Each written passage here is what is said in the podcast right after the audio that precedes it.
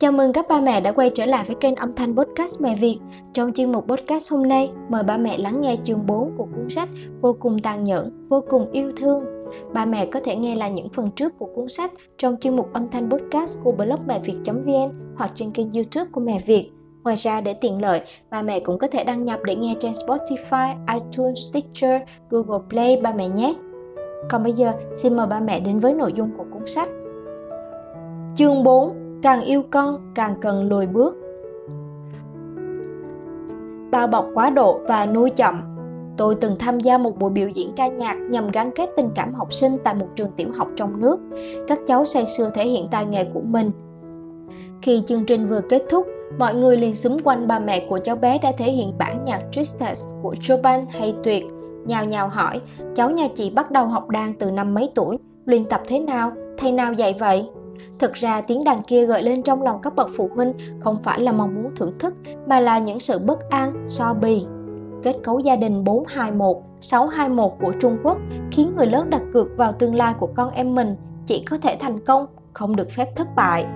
Không riêng Trung Quốc, mấy năm gần đây các nước khác cũng xuất hiện hành vi cha mẹ quá quan tâm, quá sốt sắng, quá căng dự vào cuộc sống của trẻ. Các học giả giáo dục dùng cụm từ cha mẹ trực thăng, helicopter parents để miêu tả những người cha, người mẹ bao bọc quá độ con cái, lúc nào cũng bay lượn trên đầu và theo sát nhất cử nhất động của trẻ. Thậm chí, họ thường nảy sinh những biểu hiện tiêu cực như vui mừng, đau buồn quá mức chỉ vì một chút thành công hay thất bại của con. Cha mẹ trực thăng vô tình bay càng nhanh quản càng chặt, chỉ e một khi giảm tốc độ, họ sẽ phá hủy cuộc đời của mình và cả cuộc đời của con. Các bậc cha mẹ trực thăng nghĩ rằng càng vất vả, công lao của họ càng lớn nhưng thực tế, sự bao bọc quá mức của họ có phát huy hiệu quả hay không? Điều đáng lo là các bậc cha mẹ trực thăng không đắn đo khi dùng thời gian nghỉ ngơi của mình đưa con tới các lớp phụ đạo, trong khi con đã chăn ngấy lớp học đó hoặc có sở thích khác. Họ bỏ ra mấy trăm tệ cho một lớp phụ đạo chẳng khác nào ném đá lướt qua mặt nước. Phụ huynh tiêu tốn biết bao nhiêu tiền, còn con cái phải mang tội. Họ không tiếc tiền đóng cho con theo học trường điểm, nhưng đến khi nhận thấy thành tích học tập của con chẳng có chút khởi sắc thì cứ như là ngày tận thế sắp đến tới nơi vậy. Họ quyết định nghề nghiệp sau này của con, không làm bác sĩ thì phải làm giáo viên hoặc nghệ sĩ lớn. Cho dù nhiều khi ngoài miệng cha mẹ không nói ra tâm ý muốn con mình thành rồng, nhưng trong tiềm thức vẫn cương quyết muốn bồi dưỡng chúng thành anh tài. Thấy trẻ vẫn chậm chạp bước đi trên con đường dẫn tới ước mơ, phụ huynh đứng trước vạch xuất phát, nóng lòng như lửa đốt, tại sao nó không hiểu chuyện? Tại sao nó không nỗ lực, không tiến bộ, không xuất sắc? Cha mẹ trực thăng không ngừng đặt ra các câu hỏi. Rốt cuộc, con tôi sao thế này? Tại sao dạy con lại khó đến vậy? Đối với tất cả những vấn đề có liên quan đến trẻ, cha mẹ trực thăng hiếm khi tìm hiểu nguyên nhân từ chính bản thân mình. Trước sau, họ vẫn luôn tin tất cả những gì họ làm đều vì muốn tốt cho con, đều xuất phát từ tình yêu thương vô bờ bến đối với con hoàn toàn không biết tình yêu của họ đang dần trở nên nặng nề, cố chấp, lẫn lộn hay thậm chí mất phương hướng. Tại sao lại có cha mẹ trực thăng? Các chuyên gia giáo dục israel cho rằng cha mẹ trực thăng bị rơi vào cạm bẫy của tình yêu. Lầm tưởng rằng yêu con tức là phải quét sạch mọi trở ngại, dốc toàn bộ sức lực giúp con giành chiến thắng ở ngay vạch xuất phát. Giá trị quan của quan niệm này chỉ như những bong bóng xà phòng.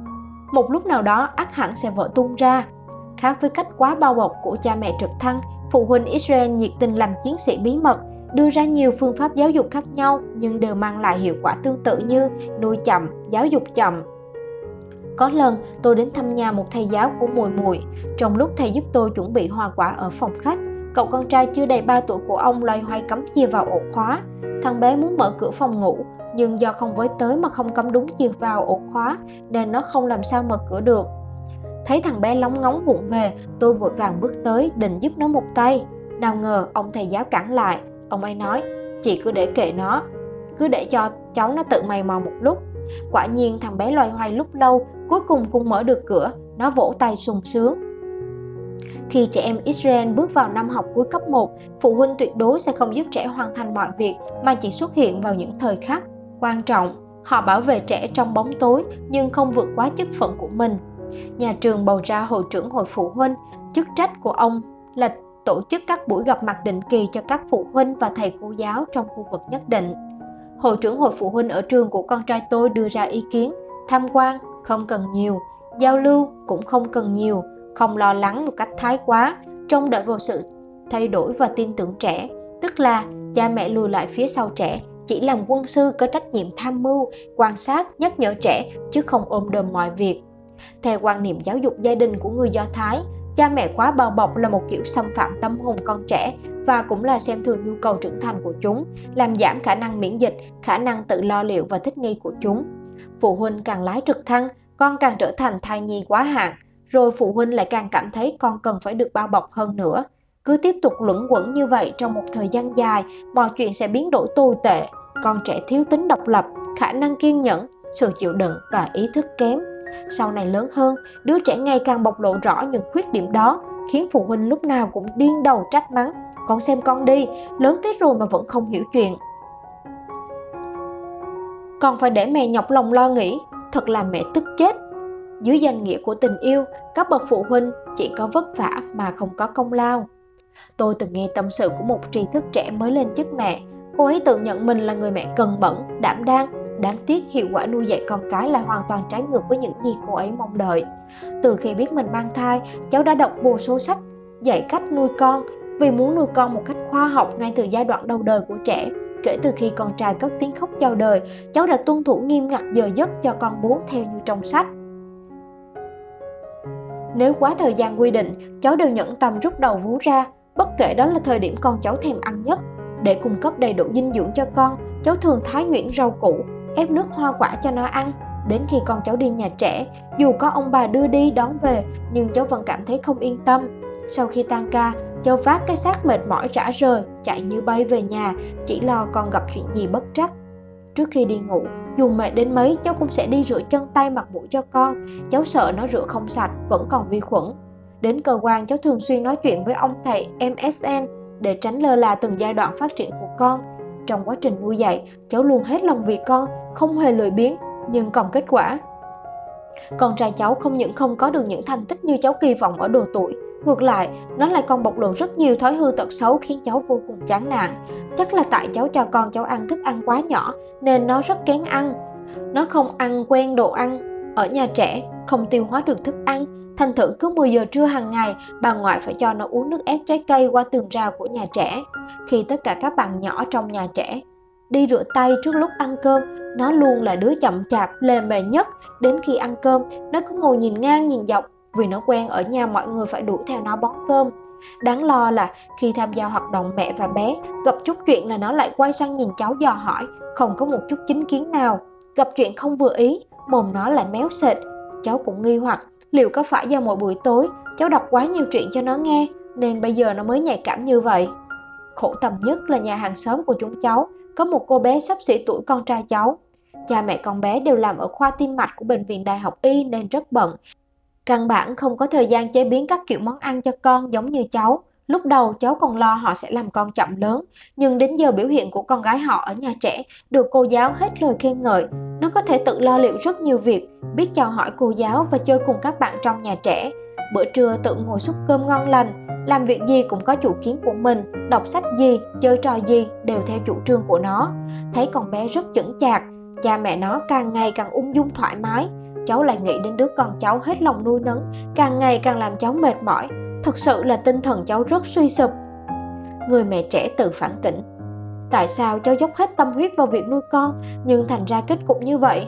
Thay vì là một người mẹ bao bọc, còn quá mức, cần mẫn, chịu khó nhưng không thu được kết quả tốt, cháu có nên đổi phương pháp để đạt hiệu quả cao hơn không? Nghĩ lại hồi mới trở về, tôi cũng là một bà mẹ trực thăng, Buổi trưa mỗi ngày tôi đều mang bữa trưa cho con gái. Giống như ngày trước ở Thượng Hải, đối với bọn trẻ, tôi nâng như nâng trứng, hứng như hứng hoa. Tôi là một bà mẹ Trung Quốc điển hình. Khoảng 11 giờ trưa hàng ngày, dù bận rộn đến đâu, tôi cũng vội vàng dọn dẹp nhà cửa, cất cơm và thức ăn nóng hổi vào cặp lồng, mang tới trường cho con gái. Những khi trời lạnh, tôi còn bọc khăn lông ra bên ngoài cặp lồng cho cơm khỏi nguội. Thầy cô và bạn bè ở trường con gái tôi, bao gồm cả bác bảo vệ đều quen mặt bà mẹ Trung Quốc là tôi. Tôi mới đi tới cổng trường, họ đã chào. Trời ơi, bà mẹ Trung Quốc lại tới đưa cơm à. Bạn học của con gái tôi cũng cười nhạo con bé, nói nó lớn như thế rồi mà vẫn phải để mẹ tới đưa cơm. Vài thầy giáo cũng kể cho tôi nghe rất nhiều cách giáo dục con cái của người Do Thái, khuyên tôi nên buông tay. Một người phụ huynh Do Thái còn mau miệng nói với tôi, chị có thật sự mong muốn con mình thành công không biết rút lui vào lúc thích hợp chị phải buông tay thì chúng mới bay cao được về sau tôi không đưa cơm cho con gái nữa tôi nghĩ con bé sẽ không thích ứng được nào ngờ con bé như trút được gánh nặng thở phào nói với tôi cuối cùng con cũng không bị các bạn cười chế nhạo nữa rồi Ba mẹ đang nghe chương 4 của cuốn sách vô cùng tàn nhẫn, vô cùng yêu thương trên kênh âm thanh podcast Mẹ Việt. Làm mẹ, dù là chăm sóc hay nuôi dưỡng dạy con, đều rất vất vả phải không? Mỗi ngày, vừa chăm con vừa đảm đương công việc, cả ba và mẹ đều không còn một chút thời gian nghỉ ngơi nào, lấy đâu ra thời gian để đọc sách nuôi dạy con. Chính vì hiểu được nỗi lòng ấy, mẹ Việt đã đọc sách thay cho ba mẹ. Mỗi ngày, mẹ chỉ cần dành ra 15 đến 20 phút nghe kênh âm thanh mẹ Việt trong khi rửa chén, lau nhà, trồng cây, dọn dẹp. Mẹ hãy mở file lên nghe nhé. Như vậy, sau khi làm xong việc, mẹ cũng nghe xong một phần của chương sách rồi đấy. Thật tiện lợi đúng không nào? Và bây giờ, mời mẹ tiếp tục quay lại với nội dung cuốn sách. Có lẽ ban đầu từ bao bọc quá độ, overparenting mang hàm nghĩa tốt. Nghe nói nguồn gốc của từ này liên quan đến Douglas MacArthur, vị tướng nổi tiếng của Mỹ Năm đó MacArthur vào học viện quân sự West Point. Mẹ ông thuê hẳn một nhà trọ gần trường, giám sát ông. Ngày đầu bà ấy có thể dùng ống nhòm nhìn rõ con trai mình có đang học tập chăm chỉ hay không. Thế nhưng, trong thế kỷ 21, từ bao bọc quá độ mang ý nghĩa kịch tính hơn rất nhiều, giống như một chiếc phanh ô tô không ăn, thể hiện sự kỳ vọng của cha mẹ trực thăng đối với những đứa trẻ hoàn hảo, perfect child của mình các bậc phụ huynh can thiệp vào mọi mặt cuộc sống của con, từ lựa chọn nhãn hiệu sữa chua, quần áo, khẩu vị ăn vặt đến kết hợp thực đơn, từ sắp xếp lịch học âm nhạc, học hội họa, thể dục đến vấn đề vui chơi, kết bạn, thậm chí mục tiêu của cuộc đời, lựa chọn hướng đi, người lớn đều quản hết. Phụ huynh đuổi theo trẻ, giúp trẻ mặc quần áo, rửa mặt, ăn cơm, thu dọn đồ chơi, cắt trái cây thành từng miếng nhỏ bón vào miệng trẻ. Trẻ hơi khó chịu trong người, cha mẹ đã cuốn cuồng lên chạy chữa, không có bệnh thì bồi bổ cho khỏe, dẫn đến dư thừa chất dinh dưỡng, khiến tỷ lệ trẻ em béo phì gia tăng. Ngoài ra, các bậc phụ huynh còn sắp xếp lo liệu toàn bộ cuộc sống của con, không mang đến suy nghĩ của trẻ. Thế nhưng những bậc cha mẹ có hành vi bao bọc con như vậy lại cho rằng bản thân họ là người hiểu con nhất, phản đối người khác đưa ra bất cứ ý kiến gì về cuộc sống và cách giáo dục đối với con cái họ. Các nhà giáo dục học rất lo lắng về hiện tượng này, cố gắng tìm biện pháp giúp các bậc cha mẹ trực thăng rút lui một cách hợp lý. Không chỉ ở Israel mà tại Mỹ, một số bà mẹ đã sáng tạo ra từ Momtini. Các bà mẹ Mỹ đang dần ý thức được tình yêu thương cha mẹ trực thăng dành cho con cái là có thiếu sót, nên họ mới viết Momtini vào từ điển. Momtini là một từ ghép được tạo thành từ từ mom, mẹ trong tiếng Anh và martini, tên một loại rượu cocktail, nghĩa là bà mẹ uống rượu. Những bà mẹ Mỹ như thế này thường tổ chức các buổi dã ngoại cùng con cái họ. Bọn trẻ uống nước cam hoặc ăn bánh ngọt, mãi mê chơi đùa, trong khi các bà mẹ thảnh thơi ngồi uống rượu martini, hưởng thụ thời gian của mình. Tuy rằng các bà mẹ không nên uống rượu trước mặt con trẻ, nhưng không thể phủ nhận từ từ Martini biểu đạt được mong muốn của các bà mẹ Mỹ. Họ muốn thoát khỏi hình ảnh bà mẹ trực thăng, muốn tìm cuộc sống thuộc về mình. Điểm này nhận được rất nhiều sự tán đồng từ các bà mẹ Mỹ. Khi xét lại những mối nguy hại của việc quá bao bọc con cái, sau đó quan sát phương pháp lui một bước của các bậc phụ huynh Do Thái, tôi dần hiểu rằng nuôi chậm là quan niệm giáo dục có hiệu quả cao hơn. Nếu như nói sự thành bại trong vai trò làm cha mẹ dựa vào hiệu quả và thành tích của con cái trên đường đời sau này thì những người cha người mẹ 100 điểm không được coi là chuẩn mực của thành công Thay vào đó, những người cha mẹ 80 điểm mới là những người có thành tích tốt hơn. Tiến sĩ James, nhà giáo dục uy tín có một câu danh ngôn nói về các bậc cha mẹ. Thời đại mới rất có sức thuyết phục. Ông nói, phụ huynh 100 điểm tuyệt đối không phải là một phụ huynh thành công. Tình yêu của họ giống như con dao hai lưỡi, vừa thương con vừa hại con. Trần Hạc Cầm, nhà giáo dục trẻ em nổi tiếng của Trung Quốc cũng từng lên tiếng, tốt nhất người làm mẹ chỉ nên dùng một tay có một bộ ảnh ghi lại quá trình sinh trưởng của cây hồ dương, giảng dạy bí quyết trồng hồ dương của chuyên gia Bồi Lâm, cũng có ngụ ý nhắc nhở các bậc cha mẹ xem lại cách nuôi dạy con cái quá bao bọc với nuôi chậm. Nếu chúng ta bón nhiều phân bón cho cây hồ dương, rễ của nó sẽ không ăn sâu xuống lòng đất, chỉ chạy lòng vòng trên mặt đất. Còn nếu chúng ta kiểm soát một lượng phân bón phù hợp, rễ của cây hồ dương sẽ tự cắm sâu xuống, xuyên qua các tầng đất, chạm đến mạch nước ngầm nằm ngay trong lòng đất rễ đâm sâu như vậy sợ gì cây hồ dương không xum xuê cành lá sợ gì cây dễ bị giông bão quật đổ. Nguyên lý sinh trưởng của cây hồ dương cũng tương tự như cách nuôi dạy con trẻ. Muốn cây sinh mệnh của con sâu rễ tốt cây, không bị khuất phục trước giông bão, cha mẹ không được tưới quá nhiều nước và phân bón cho nó. Họ cần có con mắt nhìn xa, khuyến khích con tự vươn rễ, đó mới là yêu con tính kế lâu dài cho con. Đôi khi phụ huynh thường coi nhẹ quy luật phát triển và khả năng thích nghi của con, đặt quá nhiều kỳ vọng hoặc quá vội vàng, nôn nóng. Sự bao bọc quá mức của họ không những tăng thêm cảm giác thất bại ở trẻ mà còn khiến chúng mất đi động lực phấn đấu. Trên đường đời vạn dặm, tình thương của cha mẹ luôn nồng đượm trải dài năm tháng. Nuôi chậm giống như phụ huynh xây dựng từng trạm xăng trên đại lộ, vừa cổ vũ con dốc sức chạy về phía trước, vừa đảm bảo nó có thể tiến xa hơn. Phương pháp bồi dưỡng nuôi chậm 1. Lắng nghe là một liều thuốc bổ. Lắng nghe không có nghĩa là cha mẹ dạy trẻ con cần phải làm như thế nào, con không nên làm gì. Lắng nghe chỉ đơn giản là cha mẹ là một thính giả có lòng nhẫn nại, khéo hiểu ý con và vỗ về tâm hồn con những lúc chúng cảm thấy tủi thân. 2. Khi con đột nhiên gặp vấn đề khó khăn, khó tránh khỏi những biểu hiện chân chừ, lưỡng lự, thậm chí không biết phải xử trí ra sao, cha mẹ cần giúp con làm rõ suy nghĩ của mình, cho chúng một cơ hội trao đổi. 3. Cha mẹ cần phải có phản ứng kịp thời khi con tự giải quyết thành công một việc nào đó. Ngoài ra, ý kiến của cha mẹ chỉ mang tính chất tham khảo, không phải là mệnh lệnh. 4. Trong cứng ngoài mềm, đừng để cho con cảm thấy cha mẹ giám sát và điều khiển tất cả các hoạt động của chúng. Nếu không, cha mẹ sẽ dễ làm hao mòn khả năng tự xử lý những vấn đề đột xuất của con. 5. Nếu con có bản tính nhu nhược, nhát gan, thiếu khả năng quyết đoán, cha mẹ không nên làm con bị kích động, mà cần dẫn dắt, gợi mở để con nói ra nỗi sợ hãi trong lòng mình, cần thông cảm với những nỗi lo lắng, băn khoăn của chúng, tiếp nhận cảm nhận của chúng, đồng thời bày tỏ thái độ ủng hộ. 6. Cha mẹ nên tích cực đưa con đến những nơi công cộng, rèn luyện tầm nhìn của chúng, loại bỏ nỗi sợ đối với môi trường lạ và tăng tính thích nghi khi gặp vấn đề đột xuất.